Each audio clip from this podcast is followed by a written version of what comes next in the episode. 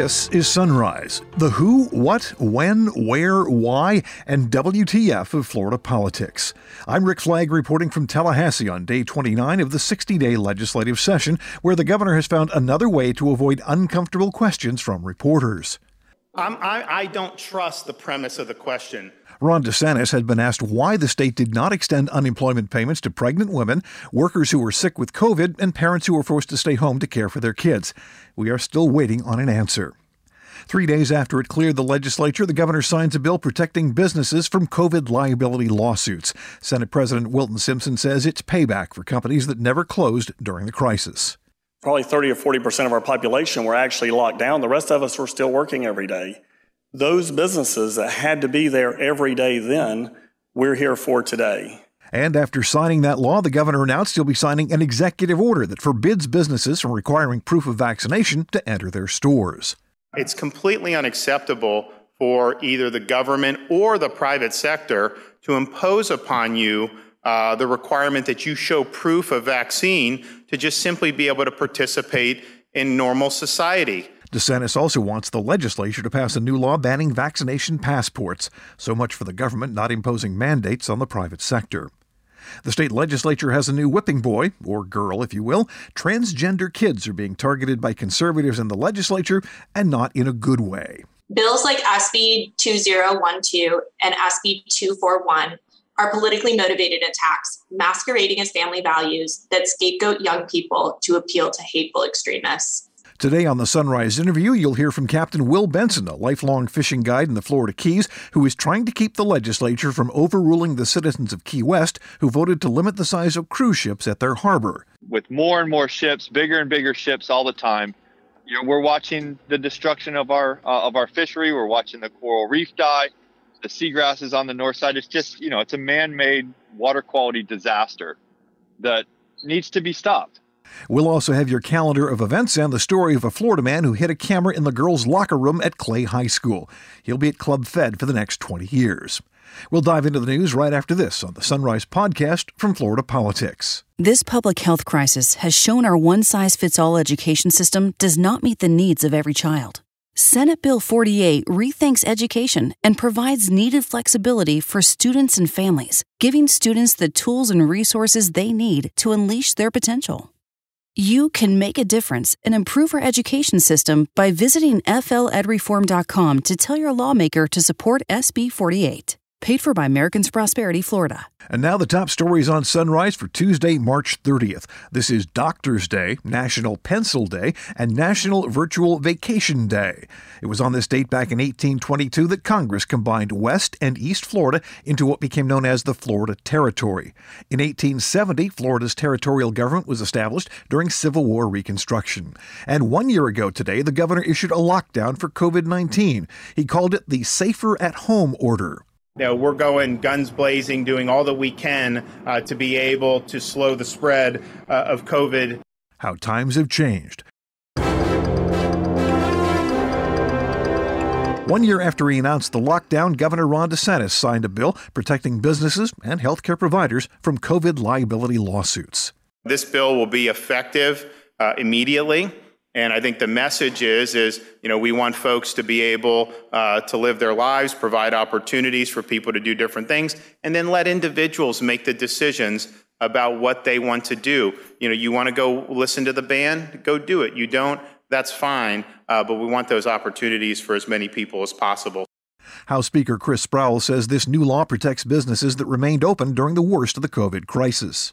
There's probably not a person in this room who hasn't been to their favorite pizza place or their favorite restaurant or their favorite location to go and hang out with your family where you have not had a business owner who says, I am scared.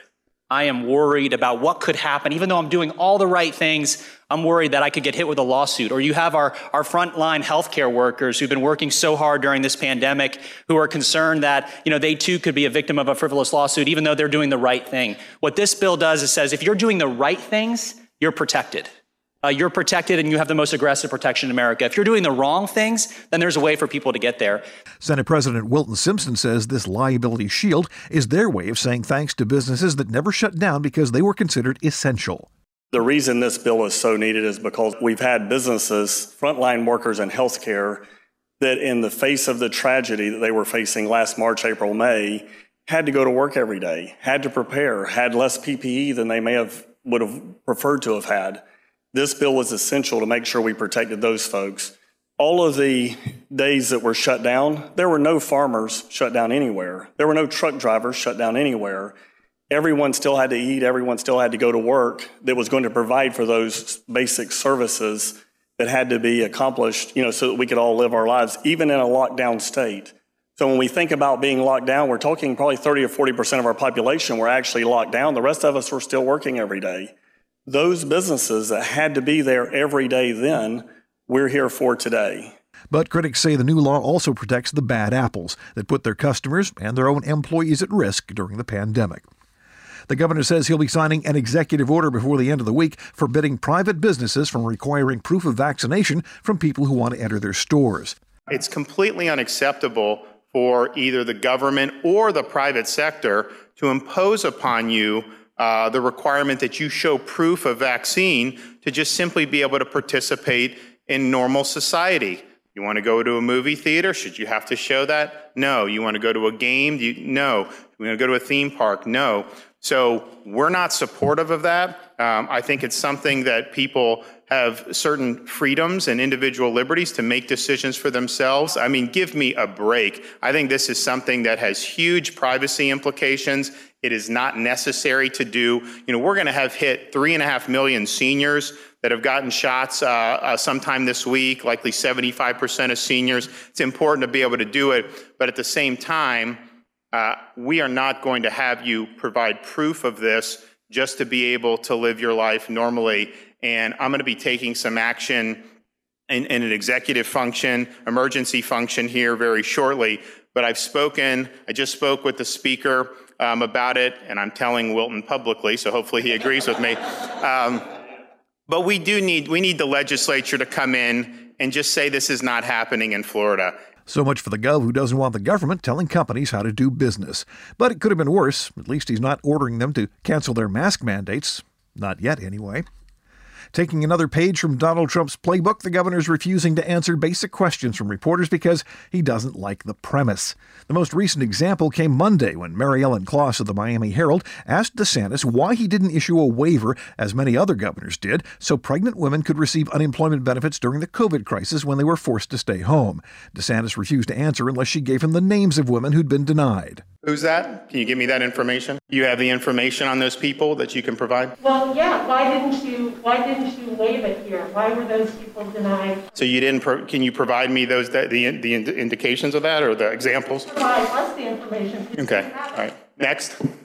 I mean, Governor, are you asking for names, or we're asking you questions about actions you've taken? So are you looking for names that we need to give you? I don't trust the premise of the question. So yes, I would like to see some validity to what they're saying before I indulge the premise, because I don't think that the premise, it's not something I'm going to accept at face value. Okay, let's do something else. Kudos to reporter Bobby Calvin with the Associated Press, who followed up and forced the governor to admit he was asking for names before he would answer a question about what is essentially a policy question and has nothing to do with naming names. There's been a lot of talk during the session about passing a bill to override the voters of Key West and wipe out a local ordinance limiting the size of cruise ships using their small harbor. Supporters of the bill say the legislature needs to preempt the locals because, well, they just don't like it. The cruise industry doesn't like it either, not to mention the harbor pilots who make big bucks steering those cruise ships. But longtime fishing guide Captain Will Benson says the legislature should butt out because they had good reasons to limit the size of those ships. And if all else fails, he's hoping the governor will stop the bill. What's actually going on down here in Key West, if you talk to folks like me who are out in the harbor at 7 o'clock in the morning watching mega ships come in, is that we have a very narrow, very shallow channel that can't really accommodate the size ships that they're trying to bring in. Key West started out years ago bringing in smaller ships, and as the ships got bigger and bigger, they started bringing those into Key West and more of them. And along with that comes, severe disturbances to the bay bottom. The propeller wash chews up everything on the bottom and leaves a huge, trail of silt and basically destroyed habitat behind it.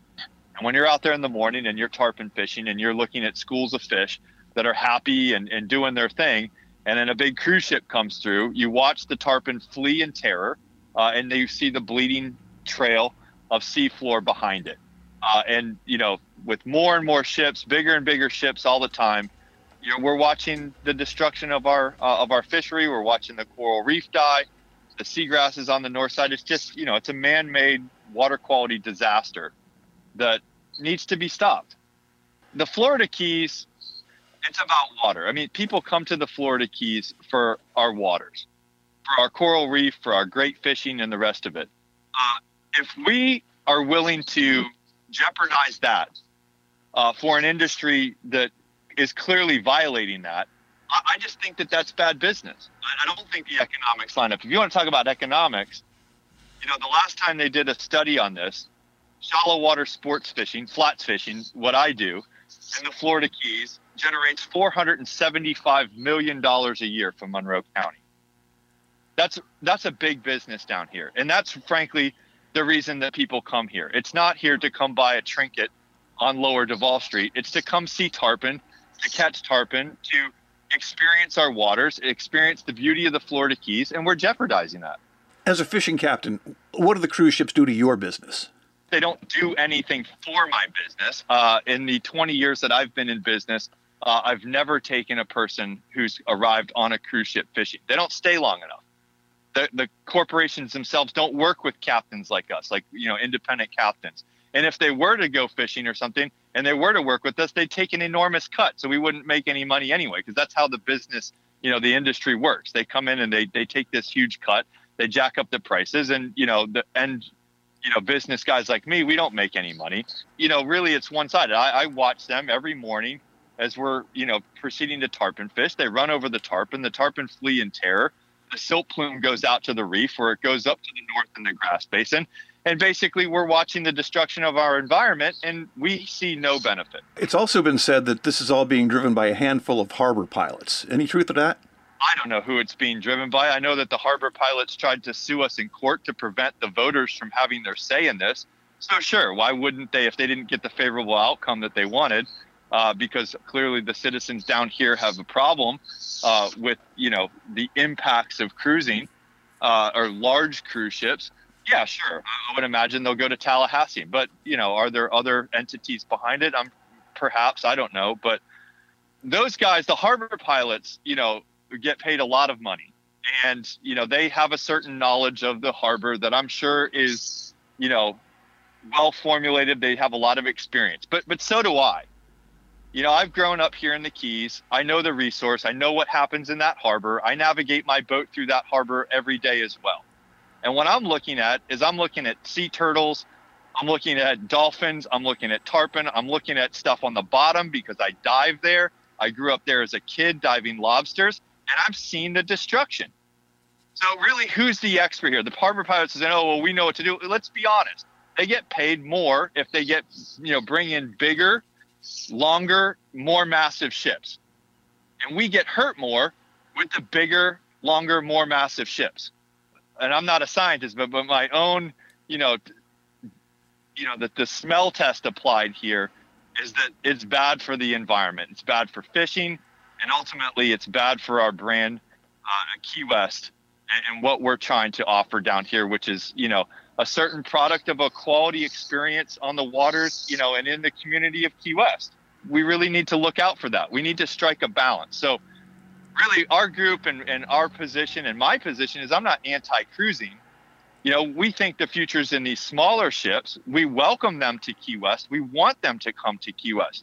We just don't want the big ships that come with the environmental and the health safety problems. And what do you make of the fact that the legislature is basically saying, we know better than the people of Key West what is best for Key West? It's sad. You know, I think that we've had a problem with, you know, the cruise ships and their impact. You look back in 2013 when they were proposing, you know, widening the channel to bring in even bigger ships. We spoke resoundingly that we didn't want that, you know. We want the balance. It's not that we're anti-cruising. It's that we just need a balance down here. And I think that our group proposed reasonable limits, you know, a really well-thought-out compromise position, and frankly, a position that's forward-looking. You know, all the trends in cruising and the build orders and the rest of it, they're all for these smaller ships. That's where the industry's going. And we want to be on the leading edge of that. we thought about it long and hard. Our community has had, you know, some issues with this. We'd like to strike a balance, and we are very reasonable about it. We went through a hard campaign where we were, you know, targeted with black money and, you know, negative campaigning, you know, you name it, it came at us, and we won. We won overwhelmingly. So the fact that the legislators coming in here and saying, oh, you know, they don't know what's good for them. You know, we're here to solve your problem, Key West. You can't handle it yourselves. Let's be honest. You know, Key West and the Florida Keys are a gem in the state of Florida, and they're a gem because of our environment. And, you know, we don't want to just be used and abused to sell the Keys or to sell the state of Florida if you're not willing to protect us. And that's why we're calling on the governor to step in here. It's clear that the legislators, they're going to take the money. But I think, you know, Governor Ron DeSantis has some real backbone when it comes to this environmentalist stuff. You know, we all supported him because of the Everglades stuff that he promised, and he's been delivering on that. You know, and here's another water quality issue that matters because, you know, in the state of Florida, you know, good environmentalism is good business. That's what we are in the state of Florida, is we are, you know, business that's, you know, in and around, you know, water and the experience of our environment, the beaches, the reefs, the, you know, you name it. That's what we are in Florida. And we're calling on the governor to come in and help us out. This is a reasonable measure. We're not going to affect cruising and the industry of cruise ships one bit. There's no jobs in Miami that are going to be lost because of this referendum, right? But what's going to happen is we're going to guarantee the investments that we're making in the coral reef, investments that we're making in getting the water quality right, and, you know, making a sustainable environment so that the future of tourism, the future of fishing, businesses like mine, they're going to be guaranteed. And that's the future of Florida. And we know the governor, you know, shares that same opinion, which is why we need him to step in. You've been listening to Will Benson. He's the lead captain of the Lower Keys Fishing Guide Association, which has about 140 members. The Health Policy Committee in the State Senate meets tomorrow to take up a bill called Promoting Equality of Athletic Opportunity. Don't let the lofty title fool you. Senator Gary Farmer of Broward says it's an attack on transgender school kids that would prevent them from taking part in athletics. I don't believe that the sponsors of this bill are mean-spirited at all, but I think it's the result of a lack of information and not really understanding the issue and many issues facing transgender youth. First of all, we have both the sponsors of this bill have recognized publicly and agreed that there has never been a complaint or incident in the state of Florida involving a transgender girl, and that's primarily where they speak to, competing, and that includes zero complaints whatsoever related to any injuries or safety concerns or unfair advantage from a transgender person competing in high school sports. And so you got to begin with that premise. This is not a problem in the state of Florida. Yet they continue to persist with this narrative, and they fail to recognize that even if the humanity part of this discussion doesn't move them, and the statistics are overwhelming, by the way. The number of transgender youth who end up homeless, who end up kicked out of their home because of transgender issues or simply sexual orientation issues. You could go on and on as to the other hurdles that transgender youth face in this country and in the state of Florida. And as I said, you know, they're just seeking to live their life in a way that they feel comfortable and that they believe is best for them, and seeking that sense of normalcy. Kara Gross with the ACLU of Florida says Idaho passed a similar law last year. It's already been held up in court. And she says Senate Bill 2012 is not the only attack on the LGBTQ community. It violates both Title IX and the Equal Protection Clause. This bill is a solution in search of a problem. There is no evidence that there's any widespread problem in our state concerning transgender girls participating in sports. This bill, if passed, would entirely eliminate the ability of girls and women who are transgender to participate in athletics. It excludes transgender girls in elementary school, in middle school, in high school, and beyond from playing sports with their peers. When transgender classmates are welcomed into school sports, students are taught acceptance and inclusivity rather than discrimination and hate. SB 2012 sends a message to transgender young people that they do not belong in their schools and that they do not belong in their communities. Additionally, we oppose bills like SB 582 and HB 241, which seek to inject a viewpoint into our schools that is offended by the very existence of LGBTQ individuals and seeks to erase their presence from history and from literature and from the culture at large. These bills are harmful to our youth. There's another one called the Parents' Bill of Rights that includes a provision requiring teachers and guidance counselors to inform the parents if a kid tells them they're gay or transgender. Laura Brenzel with Planned Parenthood says transgender kids have become the designated scapegoats of the Florida legislature. What's becoming more clear is that the Florida legislature has a new persona non grata, someone whom legislators have regularly made the target of legislation and debate, who is shouldering this hate, who is dealing with this ostracization by politicians who are supposed to represent them, children, teens, and young people, and more specifically, trans children, teens, and young people. Bills like SB 2012 and SB 241 are politically motivated attacks masquerading as family values that scapegoat young people to appeal to hateful extremists. One thing is for certain, no one needs to make access to healthcare more difficult for trans people. There is no good reason to ban trans people for playing sports, and certainly no one needs to out LGBTQ young people to their parents. None of these hateful ideas are good policy. They won't better health outcomes or keep kids safer or promote social support. Instead, these policies will do the opposite, further marginalizing trans students from their peers, outing queer and trans kids to their parents, who may put them in danger, and worsening physical and mental health outcomes. But that doesn't seem to be of concern to legislators supporting and voting for these bills. Why? Because these bills are effective political fodder for a base that demonizes queer and trans people. Because these bills are a monumental distraction for leadership that has left Florida with a crumbling infrastructure, poor public health outcomes, and a failing unemployment system. Because targeting hate is an effective rallying call, and because for some legislators, that is more important than the damage and wreckage these bills will cause in young LGBTQ people's lives. The civil rights group Equality Florida is holding a press conference today outside the Clearwater office of Representative Chris Latvala. He's the sponsor of the House bill that would ban transgender kids from athletics. We'll have the rest of your calendar and our Florida Man update right after this. You're listening to the Sunrise Podcast from Florida Politics. In Florida, if you fall behind on court debt payments, the state takes away your driver's license. But if you can't drive, you can't work. So how can you make enough money to pay the debt? This policy makes no sense. Let's end debt-based license suspensions and help Florida get back to work. Welcome back to your Sunrise Calendar. At 8:30, the Senate Education Committee takes up a bill aimed at curbing foreign influence in state colleges, universities, and other agencies. At 9, the Senate Criminal Justice Committee hears a bill that would prevent the execution of people who had serious mental illnesses at the time of their crimes. The House Agriculture Subcommittee meets at 9 to hear a bill that shields farmers from lawsuits. The Justice Appropriations Subcommittee in the House meets at 9 to hear a bill that helps victims of human trafficking. At 12:30, the Senate Ethics and Elections Committee hears a bill that restricts contributions to political committees trying to place constitutional amendments on the ballot. Unofficially, it's known as the anti-John Morgan bill. He bankrolled the medical marijuana amendments. The Florida First Responders Suicide Deterrence Task Force meets online at 2. At 3:30, the Senate Community Affairs Committee takes up a bill allowing counties to spend money from the bed tax to combat flooding. The House Governmental Operations Subcommittee meets at 4. They'll vote on a bill that exempts the names of people who win more than $250,000 from the lottery from the public records law.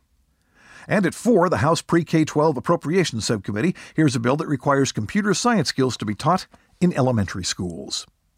Finally today, a Florida man is sentenced to 20 years in the federal pen for making secret videos inside the girls' locker room at Clay High School, where he worked as a custodian. Prosecutors say 45-year-old Jason Goff of Stark taped a cell phone to the inside of a locker with a lens pointing through a hole. Investigators found a 30-minute video on the phone where girls were changing clothes, and Goff later admitted he tried filming the locker room at least 3 times from different vantage points. When they searched his other electronic devices, investigators say they found a collection of kiddie porn, including a video and images of adults sexually abusing children of various ages, including infants. That's it for Sunrise.